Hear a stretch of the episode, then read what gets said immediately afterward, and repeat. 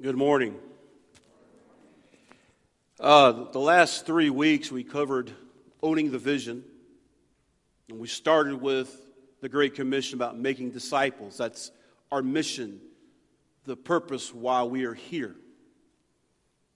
As we make disciples, we are to do so by living beyond ourselves, specifically by being a people who live by faith and known by love the love we have for God and the love we have for each other.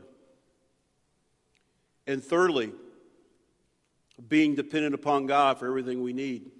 I mean, obviously, we're dependent upon God for everything, but seeking His wisdom and depending upon Him to carry out this mission to which He's called. He doesn't equip the called. Excuse me, I got that backwards. He does not call the equipped, He equips the called.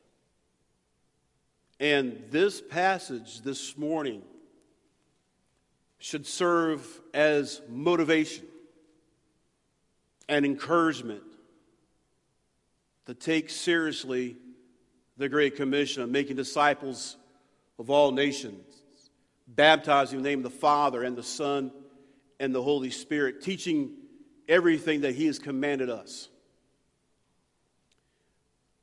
And we look at this passage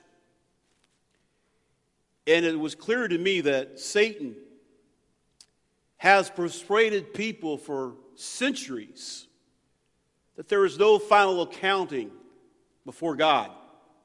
There's no future punishment, if you will, for anyone. There's no inventory of one's life, no accounting for it. However, the scriptures say otherwise. So, as we begin this morning, I want to ask you a, a question. Who are you going to believe? Are you going to believe the Word of God, God Himself, the voice of truth? Or are you going to listen to Satan, who is the father of lies? Because your eternal destiny hangs in the balance. Our text this morning describes the final events of human history. God is putting the last period on the last sentence of the last paragraph of the last page.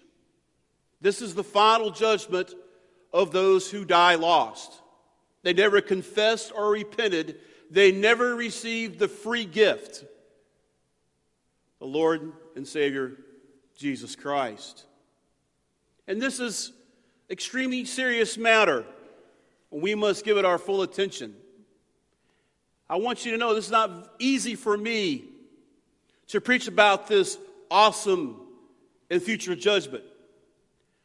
I take absolutely no pleasure whatsoever ever thinking about anyone being thrown into the lake of fire for all eternity. But more than that, God takes no pleasure in it either. That's the reason He sent His Son so no one would have to go. Because after all, God never made hell for people. It was created for the devil and his angels. Remember back in Matthew chapter 25, we read that. People who end up in hell are those who reject God's way of escape. They said no to God's pro offer of salvation. And as Brother Roger pointed out, there is nothing you do to earn it, it is a free gift of grace. And they said no. So hell is the only alternative. We can't remain neutral because to remain neutral is to reject Christ.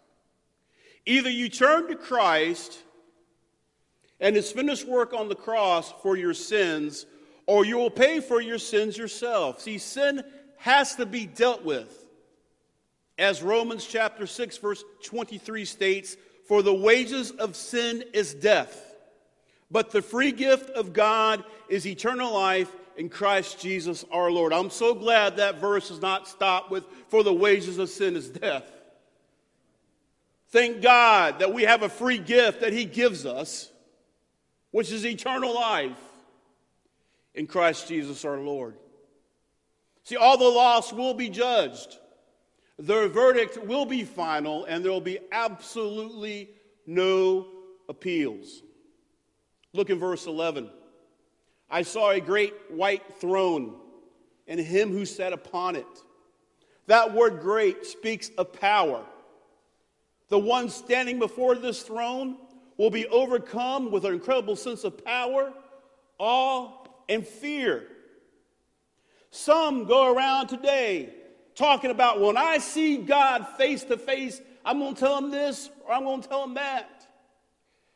I don't think that's going to happen. Because when they stand before Almighty God, they will not be able to do anything but weep and tremble. When we stand before God, we will be utterly speechless as we stand in the presence of the almighty living God. As Hebrews 10:31 describes God, it's a terrifying thing to fall into the hands of the living God. And then Hebrews 12:29, for our God is a consuming power, excuse me, consuming fire. Got tongue tied, I'm sorry. Here's the point. We talk about the mercy and love of grace of God, and so shall we always talk about that. But there's another side of God. We have brought God down to be no more than a grandfather figure who sits in the corner somewhere, giving us candy, and pats us on our head and says it's okay. But God, He is a consuming fire. He's something to be feared. And we've lost that, the fear of God.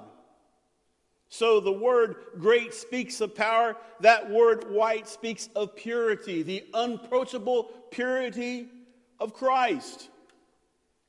Many today try to justify themselves by saying, I am a good person.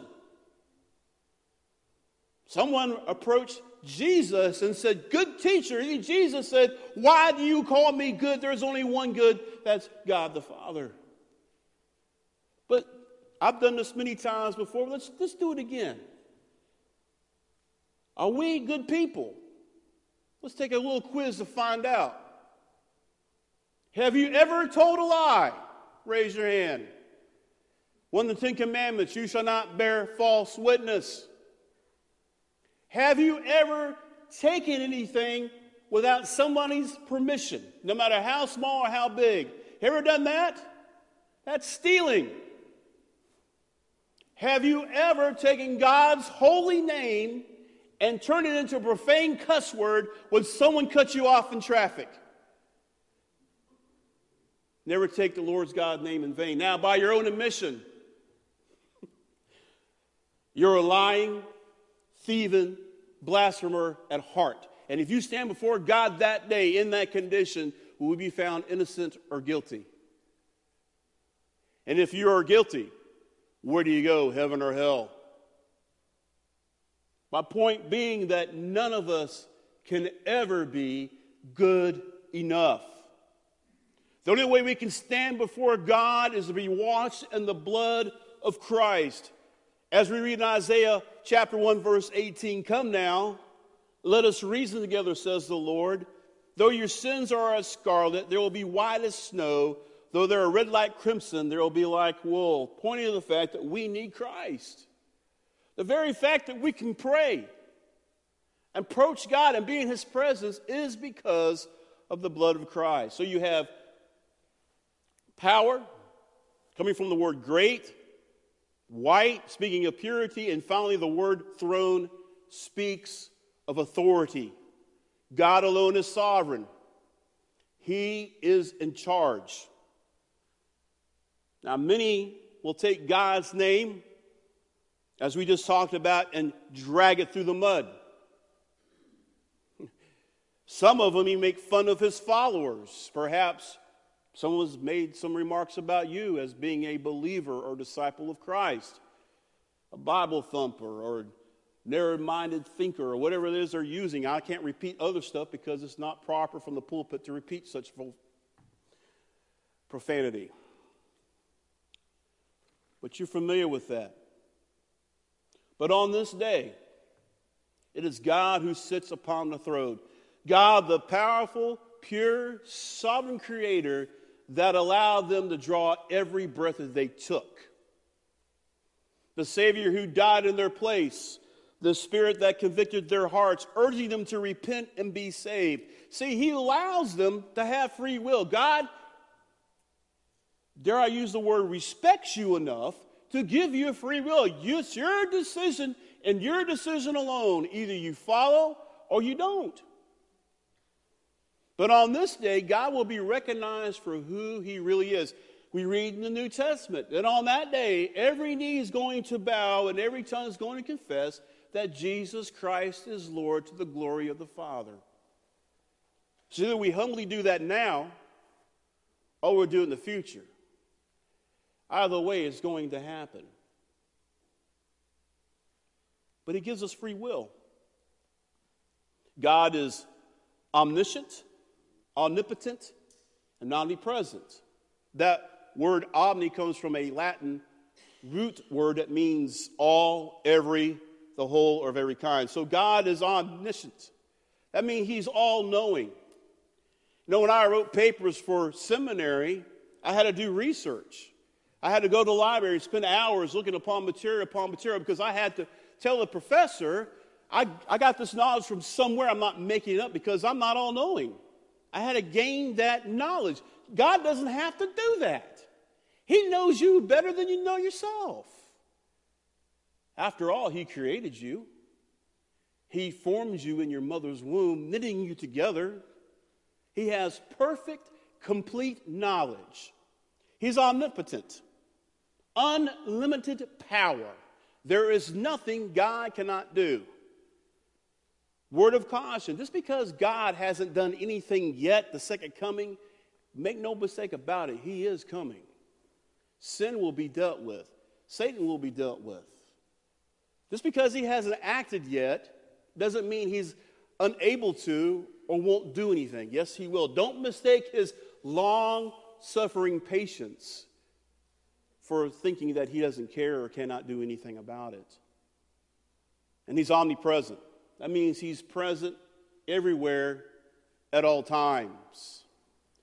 And that takes me to the rest of verse 11. Look down at that prepositional phrase, from whose presence literally face earth and heaven fled away, and no place was found for them. There's no place to run, no place to hide. He's omnipresent. Go back to Genesis in the beginning. There's Adam and Eve put in the garden everything they could eat from except for one tree. You know the story. And when they ate of the, the fruit, the tree of good, the knowledge of good and evil, their eyes were open and they sought shelter. They tried to hide from God. Now God goes, Adam, where are you? Now God knows where they were. It wasn't a cosmic hide and seek, but Adam and Eve tried to hide from him, but they couldn't do it. How about Jonah? Ever heard of a guy named Jonah? He thought he could outrun God. He went down, got on the boat, thought he could get down and go away and just run. Well, guess what? That didn't happen, did it? Storm came up. They threw him overboard. He spent three days in the belly of a great fish. We say a whale, we don't know. Scripture tells us a great fish. And don't you know, in that three days time period, the horrible smell and the conditions he was in, he started rethinking, hey, maybe I can't outrun God. And the Bible's full of people who try to run or hide from God. But on this day, specifically on this day, there is nowhere to run, there is nowhere to hide, and every excuse that's ever been uttered from anybody's lips will be totally wiped away. There'll be no excuse. Every excuse will be stripped away, and they'll have to answer. Look, he says in verse 12, he describes it further. He says, I saw the dead, the great and the small, standing before the throne. All these social divisions that we have, racial divisions, ethnic divisions, social economic divisions, everybody will be standing there. From the CEO to the lowest employee. From the chancellor of the university and the professors to the most uneducated person, from the kings to the homeless, they will stand before the great white throne that day. And the only thing they have in common is that they died lost outside of Christ. Look back in verse 12. The basis of their judgment is twofold. First, the books or scrolls are opened, and they are judged by what was recorded in those books, their deeds or works. And in verse 12, another book was opened, which is the book of life. To be found in the book of life affirms that every sin recorded in one of those books that you committed has been forgiven. It guarantees life on the basis of the completed work of Christ on the cross rather than on the basis of the deeds or works recorded in those books. Verse 13 goes on to say, The sea gave up the dead which were in it, and death and Hades gave up the dead which were in them, and they were judged. Hades is the place of the dead or the abode of the dead. It's the equivalent to what we find in the Old Testament called Sheol. Now, hell in the New Testament is derived from the Greek word Gehenna. It designates a valley south of Jerusalem, a very repulsive place. That's where they burned trash and refuge. It was constantly burning, and Jesus referred to this as a symbol of the place of judgment after death. Now, bear with me. Do you remember the parable of the rich man and Lazarus? Some say this is not a parable, that Jesus was pulling back the curtain of eternity for us. What happens? Lazarus goes to Abraham's bosom. The rich man goes to a place of torment. We find out that this rich man is in torment day in and day out, constantly. And He cries out to have him dip his finger in some cool water to cool his tongue. And we find out there's a great gulf between these two places. There's no crossing back and forth. He pleads to let him go back and warn his brothers. They said, No, if they don't believe the prophets and the word, they won't believe you either. Many explain this as death that holds the body, Hades holds the soul, because there is a final judgment that comes. But the point I want to drive home is there is an accounting. Robert L. Thomas, in his book Revelation 8 through 22, an exegetical commentary says this quote, Scripture makes constant reference to a register of human actions, end quote. Everything that you've ever done, regardless anyone else knows it or not, has been recorded. Everything. Everything you think was done in secret or in the dark, it's been recorded. Everything. How does that make you feel right now? Think about it. What you're thinking right now was a flash on the screen. How would you feel about that? It's kind of knowledge God has. Galatians chapter 6, verses 7 and 8 put it this way Do not be deceived. God is not mocked. For every man sows, this he will also reap. For the one who sows to his own flesh will from the flesh reap corruption, but the one who sows to the Spirit will from the Spirit reap eternal life. You're not going to pull a fast one on God, neither will I. And we read in verse 14 Then death and Hades were thrown into the lake of fire. Finally, death, the enemy of all humanity, and Hades, the place of the dead, are thrown into the lake of fire, which is described as the second death. Just as the first death is dreaded and avoided, so the second death is far more devastating experience. I went looking for descriptions of this place, sometimes referred to as hell, this place of torment, eternal punishment. It's described as outer darkness, a place of weeping and gnashing of teeth. Matthew chapter 22, verse 13. It's described as an unquenchable eternal fire. Matthew chapter 25, verse 41, and Mark chapter 9, verse 43. And a place of never ending torment. Revelation chapter 20, verse 10. And in verse 15, we read, If anyone's name was not found written or recorded in the book of life, he was thrown into the lake of fire. You know, I know that all my actions are being recorded, but praise God for Christ because my name is written in the Lamb's book of life. I've been forgiven. But if anyone's name is not written there, they never came to Christ, they are thrown into the lake of fire. And this bears testimony to what Scripture plainly teaches us. For example, Romans chapter 3, the last part of verse 12. There is none who does good, there is not even one. Romans 3:23 for all have sinned and fall short of the glory of God. Back in the Old Testament, we read in Jeremiah chapter 17 verse 9, the heart is more deceitful than all else and is desperately sick. Who can understand it? What I'm painting the picture of, we desperately need a Savior. Think about this. People standing there that day were possibly counted as good people, noble people by their counterparts on earth, but their hearts were rebellious against God. You see, universally, unredeemed humanity is hostile, antagonistic, or deliberately just hate God. And this is apparent in the judgment from the books. See, unbelievers are condemned twice once by their deed or works, the second, their combination of their work holds because they chose to reject the pro offered gift of God, which is eternal life. The result, they are thrown into the lake of fire. Now, don't walk out of here thinking, I'm telling you, God is throwing them in the lake of fire. No, God has made every opportunity available to these people to come to Christ, and they rejected it. And they turned away. And because of that, they're thrown into the lake of fire. The only reason I escape, hence the title salvation, is because Jesus Christ is both my Lord and my Savior. Am I perfect? No. I am forgiven, and I follow Him.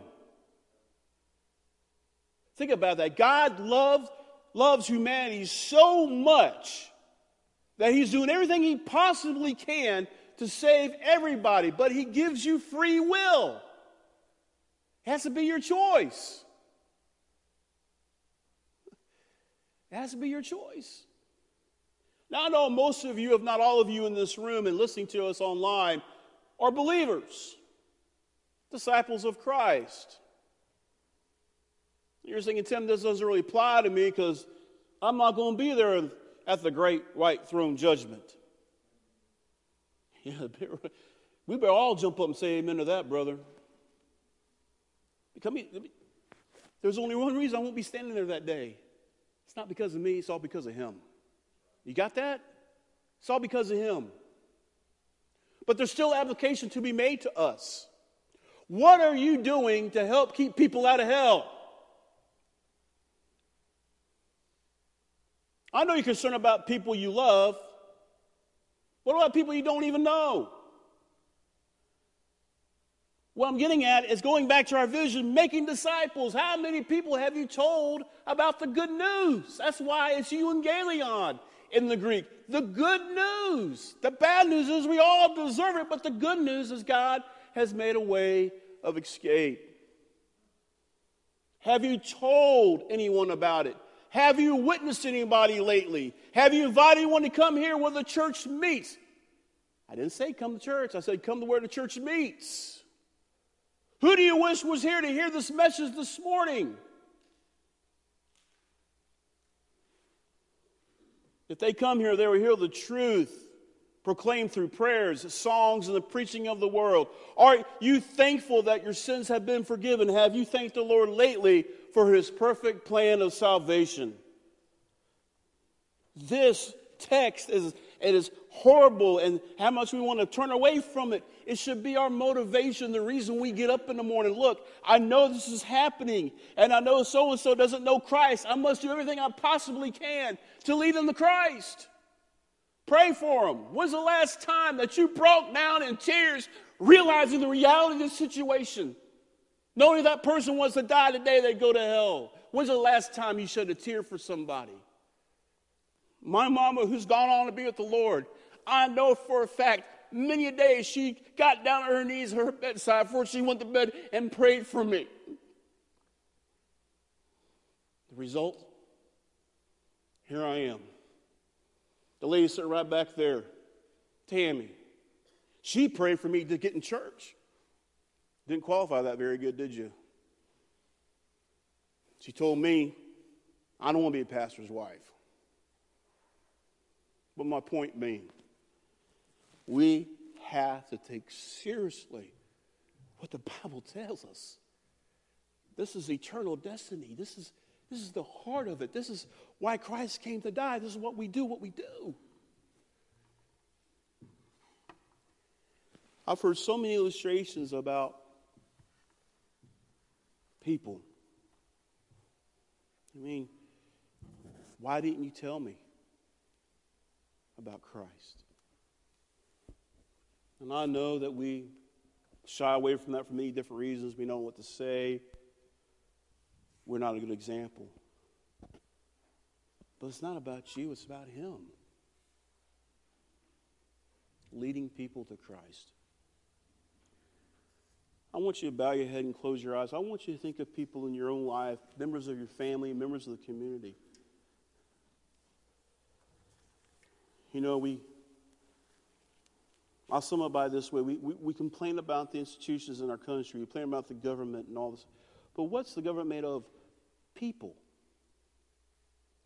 If you want things to change, people have to change. And the only person that can change the human heart is God Almighty Himself. Amen. We have the answer, dearly beloved. We have the answer. I've heard it compared to we had the cure for cancer. We just keep it to ourselves and we rush out and tell everybody that we found the cure. We should be rushing out and telling people we found the cure for what ails humanity. We found the answer for peace, love, and acceptance. We found it, and it's found in the person and work of Jesus Christ. Heavenly Father, we thank you for your word, and we thank you for the gift eternal life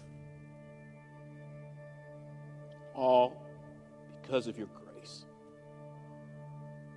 love, and your mercy. Father, to think for one moment that someone I know and love will be thrown into the lake of fire simply because they don't know Christ breaks my heart. Father, take this message, this, this passage of Scripture, and burn it on our hearts and minds. Let that be our motivation, reason for sharing the good news. Because, Father, we acknowledge and confess we'd be in the same boat unless someone had shared the good news with us.